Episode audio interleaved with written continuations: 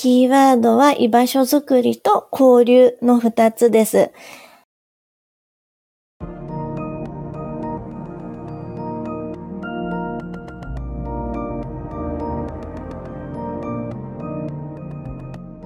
NPO 法人まちづくりエージェントサイドビーチシティのポッドキャスト番組 SB キャストです。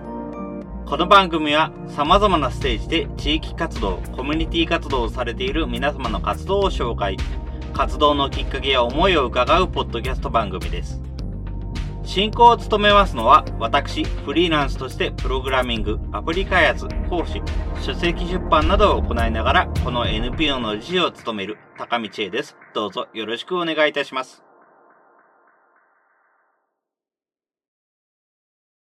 それでは、今回のゲストは、コミュニティカフェココの家の副店長として活動していらっしゃいます、中川ゆきさんでございます。中川さんどうぞよろしくお願いいたします。よろしくお願いいたします。よろしくお願いいたします。それではまず簡単にではございますが、自己紹介とお願いできますでしょうか？はい。え、中川ゆきと申します。山口県山口市でコミュニティカフェココの家という地域交流のためのコミュニティスペースの運営をしています。よろしくお願いいたします。はい。よろしくお願いいたします。それでは、コミュニティカフェココの家の活動の内容についてどうお伺いできますでしょうか？はい。コミュニティカフェここの家は、地域交流と居場所づくりをテーマに様々な活動を行っています。まず、主な活動としては、お茶ルームというお部屋を開放しています。お茶ルームは、誰もがもう一つの家、自分が帰る家と他にもう一つ家を持てるように、家にいるようにゆっくりくつろいでねっていう空間を開放しています。木曜日から土曜日までの12時から17時まで拠点としている空き家の一室を開放しておりまして、そこで飲み物やお菓子を食べながらおしゃべりを楽しむという空間の開放をしています。またその他にビンゴ大会や、えー、トランプ大会などのレクリエーションイベントを行ったり、ハンドメイドのワークショップなどの交流イベントを開催しています。また、えー、今年から新たに、えー、地域活動、地域活動の一環として子ども食堂の開催をスタートしたところです。子ども食堂。ありがとうございます。ビンゴ大会、トランプイベント、あとはメイ、えー、ハンドメイドのワークショップや子ども食堂など、はい、いろいろと行われていらっしゃいますね。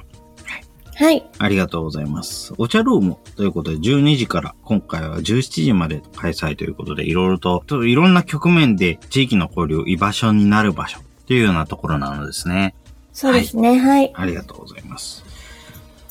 こちらのような活動を行うようになった理由っていうのをお伺いしたいんですけれども、はい、まずはこちら活動するようになった理由は何でしょうか？えー、私が小学校、小学生の頃から大学まで通じてずっとボランティア活動、いろいろな地域交流の活動だったり、ボランティア活動を続けてきたんですね。それで、あのー、3年ほど前に県外から山口県に U ターンして戻ってきたタイミングで、その経験を活かして何か新しいことがしたいなと。で、えー、大好きな、まあ、故郷に戻ってきたわけなので、その故郷のために少しでも貢献できるような活動ができないかなと考えたときに、コミュニティカフェという場所が全国にあることを知って、自分で作ってみようと思い始めました。ありがとうございます。なるほどあ。こちら3年ほど前に戻ってきたということで、山口以外の場所にいらっしゃったんですね。そうですね。大学進学を機に10年ぐらい福岡県に住んでいました。ああ、なるほど。ありがとうございます。新しいことがしたいということで、こちらのコミュニティカフェを開かれたということで、はい、コミュニティカフェっていうのは確かに、あ本当にいろんなところにありますけれども、何か、はい、特にどこを参照しましたとか、どこを見ましたとかいうのってありますか？えっ、ー、とですね、活動の形式は全然異なっているんですけど、最初に興味を持ったきっかけは、江南大カフェという場所が関東の方にありまして、そこの活動にまず興味を持って、それから他にコミュニティカフェってどんなことをしてるところがあるんだろうっていうことで全国のコミュニティカフェについて調べ始めました。なるほど。コーナンダイタウンカフェ。そうですね。コーナンダイタウンカフェについては、自分ももともとそばにあるというところもありますので、ちょこちょこと顔を出してはいますけれども。あ、本当ですか。はい。なるほど。コーナンダイタウンカフェを参照されていたんですね。はい。やはり確かに、やっぱりいろいろなところで事例として、こういうコーナンダータウンカフェってこういうところありますよというところで、結構、まああちらのイベントでも遠方の人たち、まあ、これからコミュニティカフェを開こうと思っている方とか、あとはあの、そういうような事例を参考にしたいっていうような区役所の方々が、あの、コーナータウンカフェに訪問しに来るということはたまに見かけていましたのでああ、そうなんですなるほど、ね。そういうような形があるんだな。実際に動いているところを見るのは非常に新鮮で初めてでございました。はい。ありがとうございます。なるほど、そうですね。ありがとうございます。その他、活動の内容について目的としていることなど何かあればお伺いできますでしょうか？はい。えー目的としては2つありまして、1つは地域の人々の居場所を作ること。えーいろいろな事情があって、なかなか外に出られないとか、行き場がないとか、人と話す機会が少ないっていう方は、たくさん、たくさんいらっしゃると思うので、そういった方の居場所となるような場所を作れたらいいなと思っています。もう一つが、個々の家でしか生まれないような交流を生み出すこと。あの、普通に生活していたらなかなか子供がお年寄りと関わったり、例えば20代の方と50代の方が、あの、会話をしたりっていう機会って、すごく家族とか職場、学校以外では少ないと思うんですよね。でもせっかく同じ地域に住んでて同じ街で生活しているので、そういった方々の交流をもっと促進できるような場所が作れたらいいなと思っています。ありがとうございます。そうですね。交流を促進するような、ここの、この個々の家でしか生まれないようなつながりづくりっていうのは、本当にやりたいですよね。はい。こちらのことについて非常に思い浮かぶのは、あの、こちら個々の家さんって TikTok でも結構情報発信をされていて、あ自分もそれを見て、おっと思って見た形なんですけれども、はい。やっぱりこれもまたあの、個々の家でしか生まれないつながりを作りたいというような施策の一つという形なんでしょうか？そうですね。あの、とにかくいろんな場所で情報発信して、まだまだあの今の場所で活動を始めてから半年ちょっとしか経ってないので、あの、場所、場所をもともと私の自宅で活動してたんですね。で、そこから今の場所に拠点を移して、活動の幅を広げようということで動き出してからまだ半年ちょっとなので、まずは少しでも多くの方に、ここのカフェのそ、ここの家の存在を知っていただきたいということで、今いろいろな SNS だったりツールを活用して情報発信をしているところです。うんなるほど。ありがとうございます。いろいろなものを活用されていらっしゃるということで。自分も、はいあの、こちらの、えリットリンクの方で、えーいろいろな記事の紹介、サイトの紹介をされている内容を見まして、本当にいろいろな方法で見ていらっしゃるんだなっていうのを見ていました。ありがとうございます。やっぱりこういうようなところ、やっぱりコミュニティカフェっていうのところは、中心になってる人がそ高齢っていうのもあってか、うん、ややこういうようなインターネットでの情報発信で少し少ないところがあるので、はい。まあそまずそこがすごく新鮮に映ったっていうこともありますし、えー以前こちらの個々の家の TikTok の方でも配信をされていた内容で、やっぱり、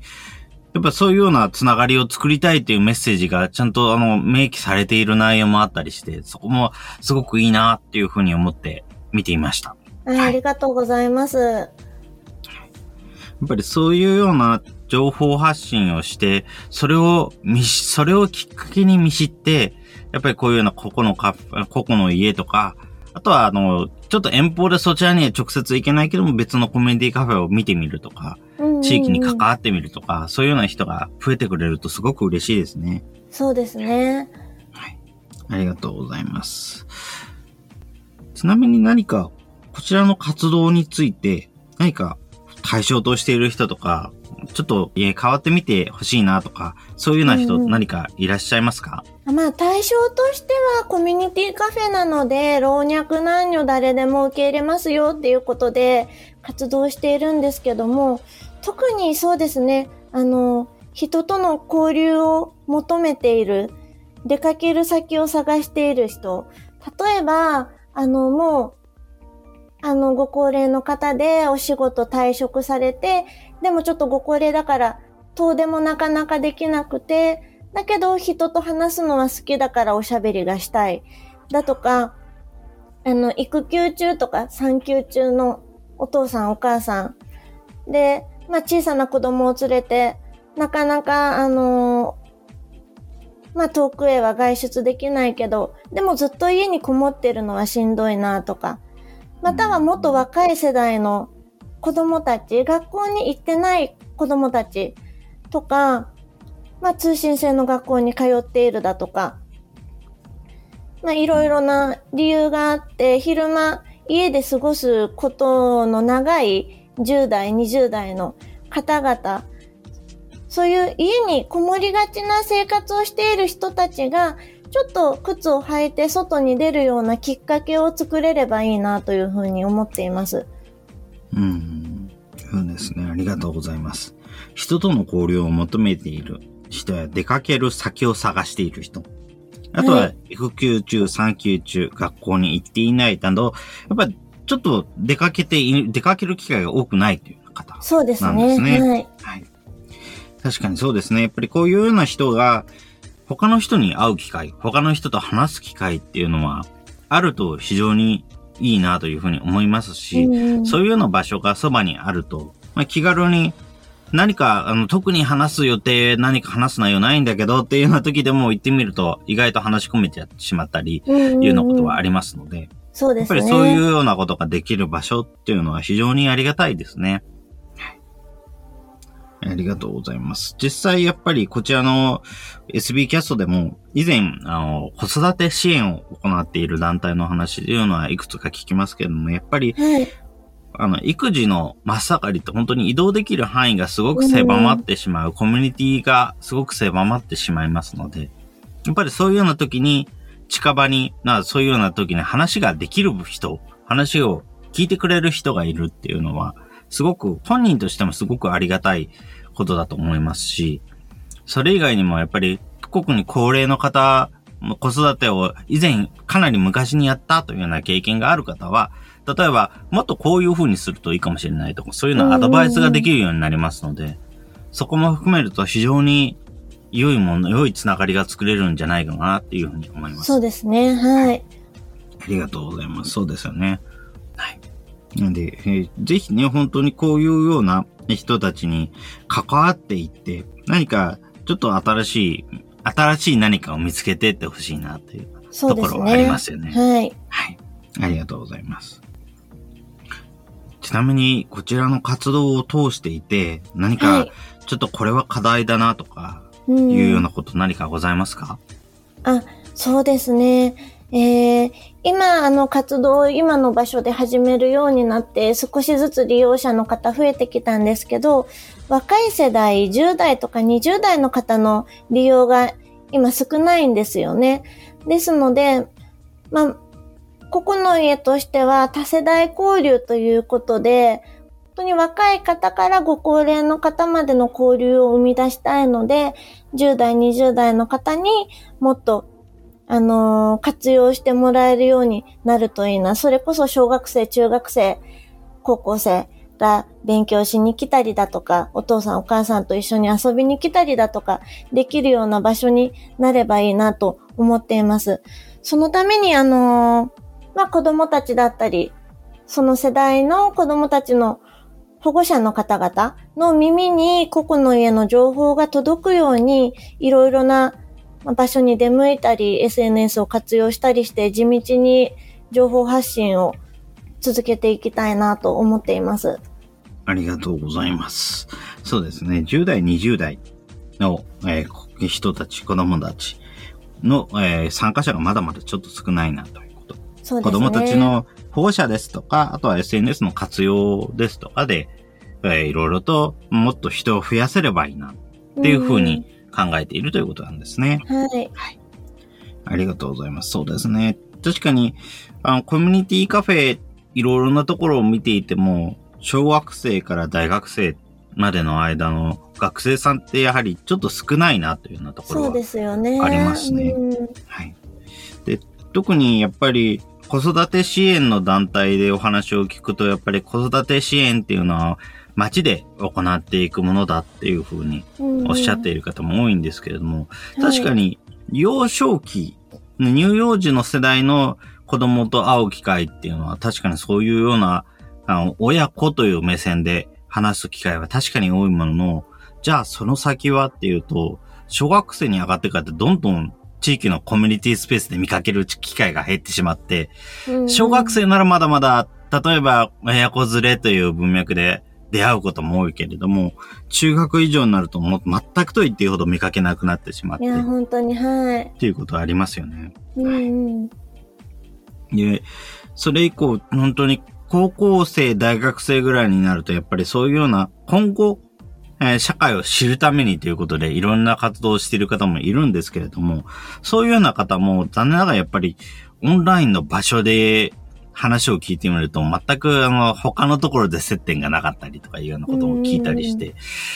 これはもうちょっと、なんか、確かに、あの、最初、小学生のうちはまだまだ、あの、そんなに知ってる範囲も安定してないところもあるので、やっぱり身近な範囲だけで育つといいよねっていうようなところはわかるんですけれども、じゃあ、その後、高校生、大学生になって、情報を得たいと思った時に、得られる方法がないっていうのは、それはどうなのかなっていうふうに思うことはありますね。はい。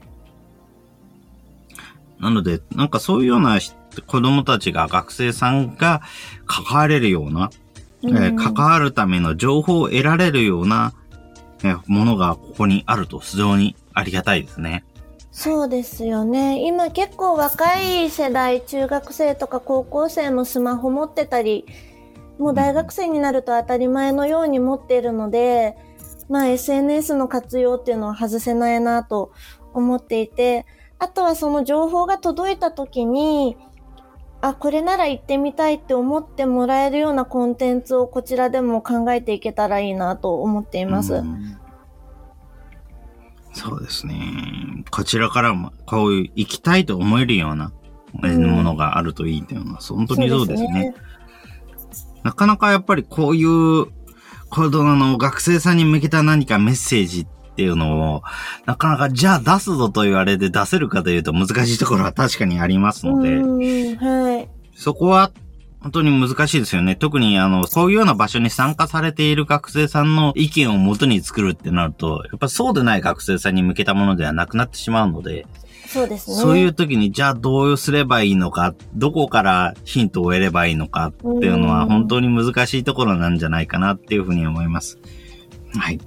ありがとうございます。ありがとうございます。ちなみに何か、まあ、こちらの SNS 活用とかそういうような方面以外でも何かやってらっしゃると、こういうのやろうかなとか、そういうようなことを考え、アイディア何かございますか ?SNS の活用以外では、やっぱりあのー、人脈を作らないといけないので、えっと、他の団体ここの家とは直接関係のない街づくりとかコミュニティ関連の団体のイベントにも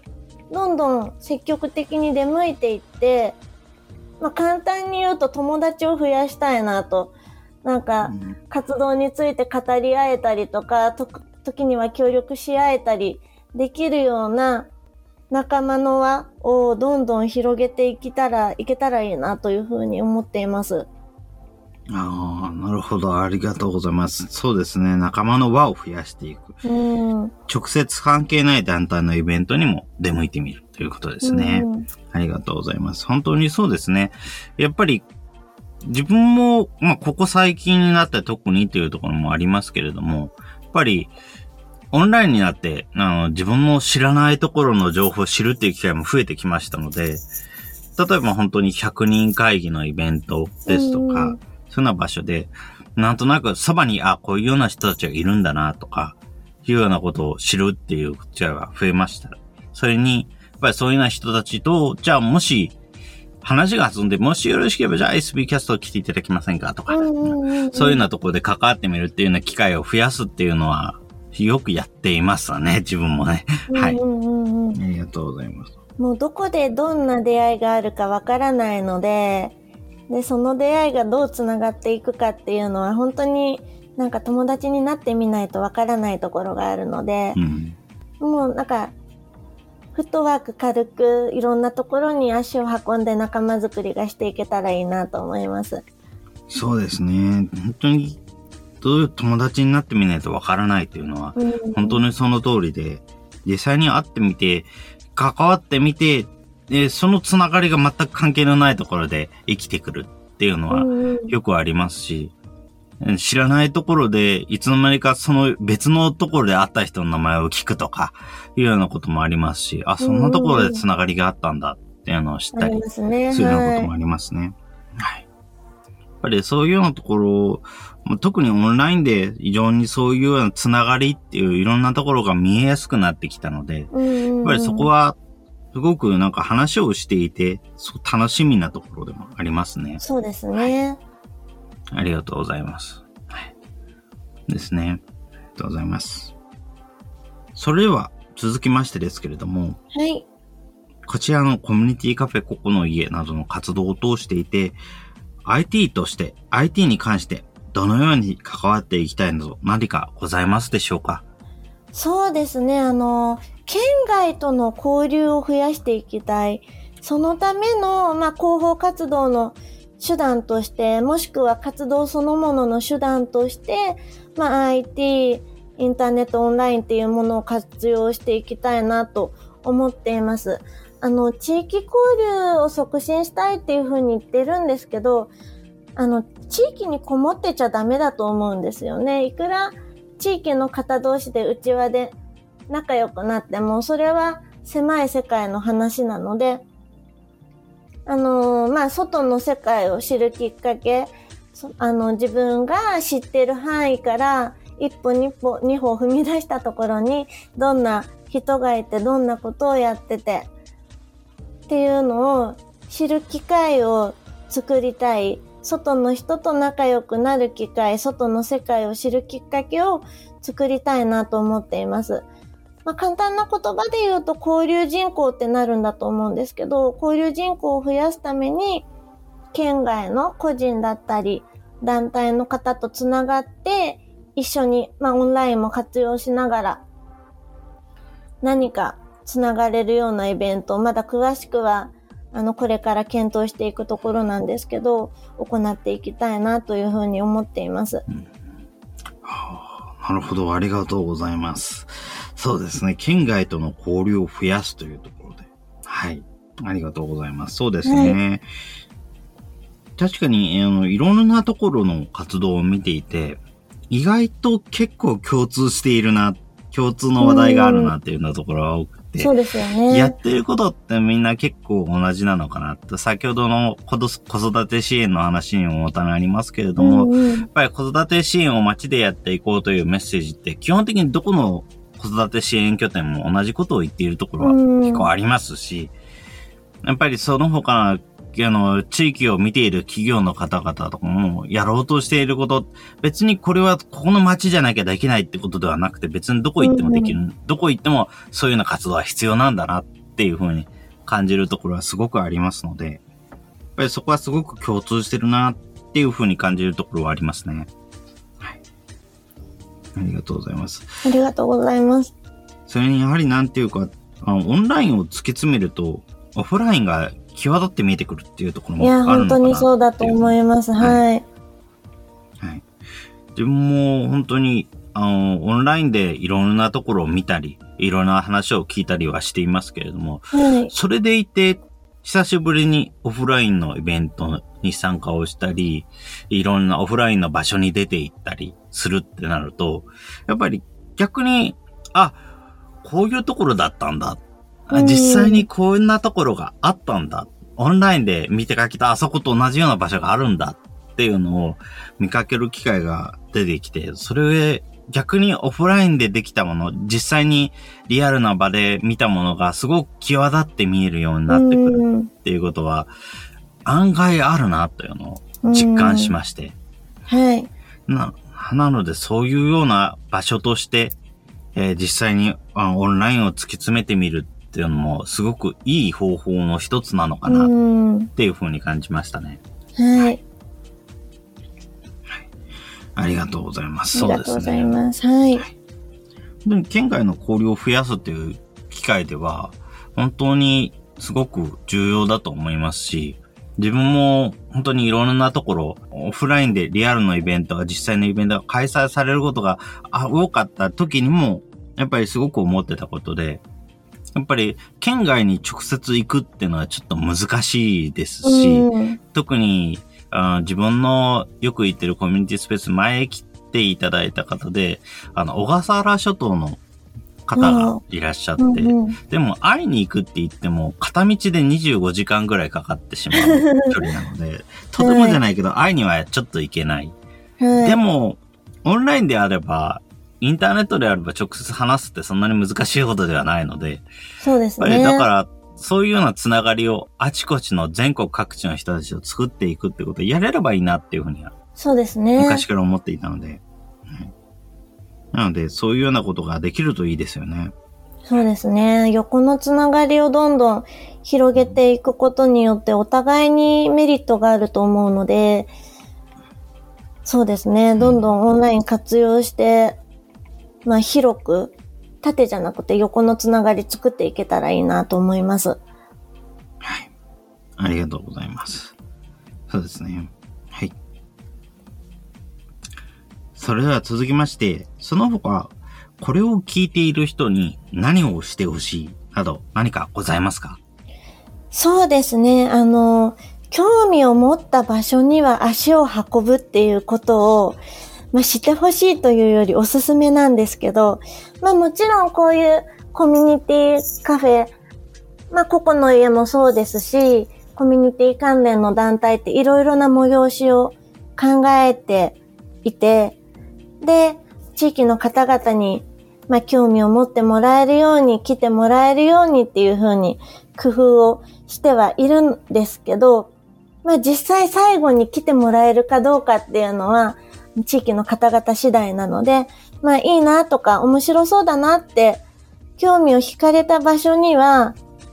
まず足を運んでみるっていう小さな勇気を持ってもらえたらいいなと思います。あの、その、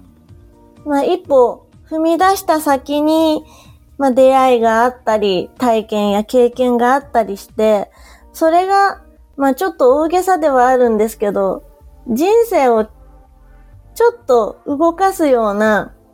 ものであるっていう可能性もあるので、ちょっといいなとか面白そうだなって思った時に、いや、でもなーって言ったことないからなって家にこもるんじゃなくて、今日は行ってみるかって一歩踏み出すっていう、その、なんだろうな、小さなワンステップを持ってもらえたら嬉しいなというふうに思います。はいそうですね。ありがとうございます。興味を持ったものには足を運ぶっていうのはすごくいいですね。はい。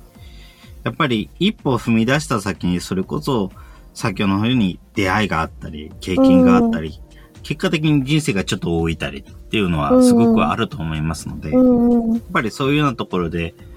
なんかちょっと面白そうだなってことは、まず今すぐにではなくてもいいけれども、なんかいずれはちょっと足運んでみてほしいな覗いてみてほしいっていうふうに思いますね。はい。やっぱり、特に興味の段階がちょっとまだまだ弱い時には、どうしてもやっぱり時間がないからっていうようなことで、ちょっと諦めてしまおうというふうにしてしまうことって結構あるとは思うんですけれども、はい、ただ、結局、時間を作れるかどうかっていうのを、から考えないといつまで経っても時間でできないので。そうですね。なので、どうにかして行くことを考えてみるとか、どうにかしてそこを覗いてみる方法を考えることとか、いうようなところから始めてみるっていうのも、まずはいいかなっていうふうに思います。すね、どうしても、はい、きっかけの時間すら作れないっていう時はね、それこそ、あの、オンラインで TikTok などでそちらの活動を見てみるところから始めてもいいですし、あとは、あの、場合によっては、自分の方で何かの発信をやっているのであれば、あ今回のように、SB キャストも自分も正直なところ、こうやって、ちょっと興味があるけども、直接行くほどのことができないっていうような人を呼び、うん、お呼びするためっていうのもあったりしますので、はい、やっぱりそういうようなところで話をしてみるきっかけを作ってみるとか、そういうような風なことをやってもいいですし、うんうん、やっぱりそういうようなところで、何らかの形で興味を持ったものには足を運ぶ。興味をさらに大きくするための何かをしてみるとか、いうようなことをやってみるといいのではないかなっていうふうには思いますね。はい。はい。ありがとうございます。ありがとうございます。はい。ありがとうございます。それでは続きまして、今後、インターネットでコミュニティカフェココの家の活動を知るには、どのようにすればよろしいでしょうか？そうですね。いろいろな SNS 活用してはいるんですけど、一番多く情報発信をしているのがインスタグラムなので、インスタグラムを見ていただければ、あの、オープンの日にちだとかスケジュールだとかイベントの予定だとかもすべて網羅されているので、ぜひインスタグラムアカウント見ていただけたら嬉しいなというふうに思います。また今、TikTok とか Twitter もちょっとずつ頑張っているので、もしアカウントをお持ちでしたら、そちらもフォローしていただけたら嬉しいです。はい。ありがとうございます。そうですね。インスタグラムの方もこちらも見てみましたけど、まさにそちらの雰囲気がすごくわかる内容があったりして、ちらっと見かけるだけでも、あこちらから直接行ったことがあるわけではないけれども、すごく、ああ、こういうところなんだな、っていうのがなんとなくわかる。すごくいい写真が多いですね。ありがとうございます。そうですね。ありがとうございます。そうですね。ぜひ、なんか、あの、こちらの活動についても、特にインスタグラムも TikTok もそうですけれども、それ自体に占有する時間がそこまで大きくないので、まあもちろん、はい、TikTok なんか使い方にかなり依存するんだろうなっていうふうには思うんですけれども、はい、なんですけれども、やっぱりそういうようなところからチラッとでもいいので、まずは見始めてみるっていうところから始めてもいいのかなっていうふうに思います。はい、特にね、もう本当に学生さんも先ほどの通り本当に会う機会が少ないっていうのは本当にその通りで、はい、自分もあの他のサイドビーチシティのメンバーにも言われたことがあって、やっぱり20代ってあの地域活動をやってみると、本当に話す相手がいない。同年代で話せる人がいないっていう問題があるなっていうのじゃ聞いたことがあって、やっぱり本当にその通りだなっていうふうに思いますし、自分がいろんなコミュニティの活動を始めたのも、その場で、自分のいる場で話す相手があまりいないっていうふうに思っていたっていうのもありますので、やっぱりそこはすごくよくわかりますし、だから、本当にそういうような人たちが関わってくれればいいな。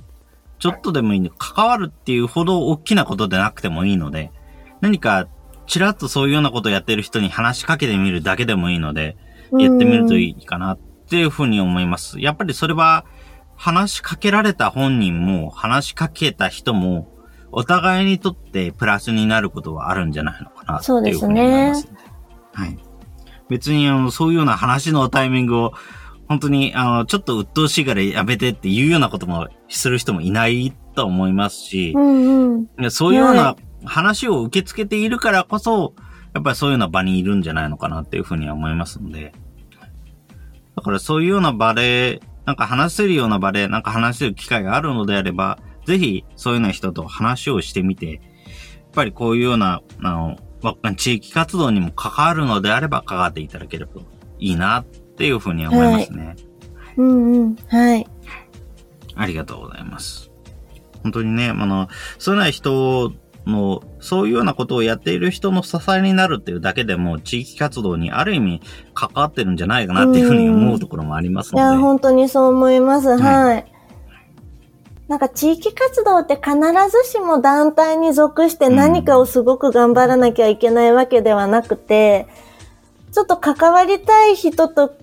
関わるというか、なんか人と人とのつながりが生まれた時点でそれは地域活動に貢献してるって言えると思うので、本当に小さなところから動き出せたらいいなっていうふうに思います。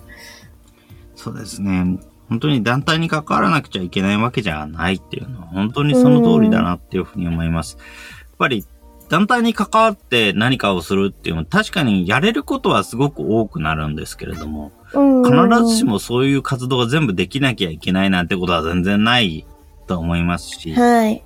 自分たちで自分がやりたいと思うことは、直接その団体に書かなきゃできないのことかっていうと、実際そうでなかったりすることもあると思うので。はい。うんうんうん、そういうような時は本当に個人に、そういうようなことをやっている個人にちょろっと話をしてみる。それだけでも、立派にお互いにとってプラスになるっていうようなことになるんじゃないのかなっていうふうには思いますね。うん、いや、そう思います。はい。はい。ありがとうございます。ありがとうございます。それでは、最後の方にはなってまいりますが、こちらのコミュニティカフェココの家での活動のキーワード、こちらをお伺いできますでしょうか？はい。キーワードは居場所づくりと交流の二つです。まあ、居場所づくりは最初に申し上げたように地域の方々が自宅、職場、学校、それ以外にも安心して過ごせる場所が持てたらいいなという思いからです。で、交流というのも、先ほどお話ししたように、普通に生活していたらなかなか生まれない交流、出会えない人との出会いっていうのをたくさん生み出せる場所になっていけばいいなと思っています。そうですね。ありがとうございます。居場所づくりと交流ですね。はい。本当にこういうような自分の仕事をしている場、学校の場以外でも過ごせる場所っていうのは、こう最近特に重要だよねというふうに言われることも増えていますし、実際やっぱりそういう風な場所に顔を出すことで、はい、あの何かあのちょっといつも行っている学校がちょっと大変な状況になった時とか、居づらくなった時とかに駆け込める場所にもなってきます、ね、はい。ポップさん、いらっしゃいますね。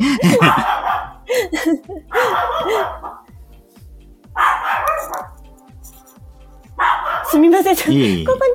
ゃん。店長さんの声も聞けて、すごい 自分としてもあ、店長。店長が。はい。ココちゃん、おいで。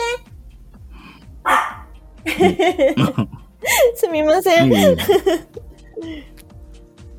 うん、本当にやっぱりそういうような場所、はい、それ以外に過ごせる場所、そしてそこで交流をするまあ、あるいは、一人で何かじっとしてるでもいいとは思いますけれども、そういうような場所があるっていうのは、多分、本人にとっても周りの人にとっても非常に安心できるものになるかなっていうふうには思います。はい。なので、やっぱりまずは、やっぱりそういうような居場所づくり、居場所づくりをしている人がそばにいたら、うん、あの、もし自分にちょっと居場所が足りないなっていうふうに思ったらそこに足を運んでみるとか、いうようなところから関わってみるといいのかなっていうふうには思いますね。そうですね。はい。ありがとうございます。はい。ありがとうございます。それでは何か、これ以外に何かこれは言っておきたいなど、最後に何かございますか？そうですね。あのー、まあ、ポッドキャストなので、全国のいろんな方が聞いてくださってると思うんですけども、もし山口県に遊びに来られる機会があれば、ぜひ立ち寄っていただきたいなと、あの、地域活動に関心のある方と私自身が話してみたい。まあ、交流の場作りをしてはいるんですけど、一番なんか人と関わるのが好きなのは私自身だと思うので、ぜひお話ししてみたいなと思います。また、あのーまあ、山口に来る機会がなかなかなくても、先ほど申し上げたようにインスタグラムはじめ SNS やっておりますので、ぜひお気軽にメッセージなどお送りいただけたらなと、コミュニティにか、あの、関心のある方とたくさん関わっていけたら嬉しいなと思っていますので、どうぞよろしくお願いいたします。どうもありがとうございます。そうですね。やはり、そういうように、まあ特にこういうようなことでいろんなところと話をしていても、やっぱりいつか行きたい場所、あの近くによ、寄れば、あ、この人に会いに行けるなっていうような場所が増えていくっていうのも非常に楽しいことではありますし、ぜひ、うん。そういうようなところを増やしていってほしいなっていうふうに思いますね。はい。ありがとうございます。ありがとうございます。それでは、今回のゲストは、コミュニティカフェココの家、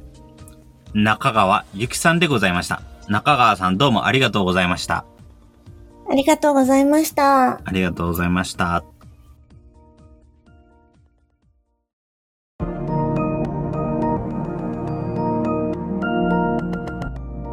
今回は山口県山口市で地域交流と居場所づくりのためのコミュニティスペース、コミュニティカフェココの家を開設、副店長として活動する中川ゆきさんに活動の内容や思いを伺いました。ココの家は、訪問者がゆっくりできるスペース、お茶ルームのほか、ゲーム大会のようなレクリエーションイベント、ワークショップなどの交流イベントなど、様々なイベントを開催。地域の人々の居場所や、個々の家でしか生まれないような交流を生み出すという目的でオープンしています。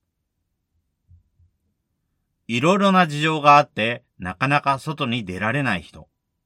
行き場がない人。人と話す機会が少ないという人。そういった人の居場所になるような場所。そして、普通に生活していたら、なかなか出会えない人と交流ができる場所。せっかく同じ地域に住んでて、同じ町に生活しているのだから、そういった人たちの交流をもっと促進したいと中川さんは言います。一方、中川さんは地域の外にも目を向けています。自分が知っている範囲から一歩二歩踏み出したところにどんな人がいて、どんなことをやっているのか。外の世界を知るきっかけを作りたい。地域交流を促進したい。そのためには、地域にこもっているだけではダメだ。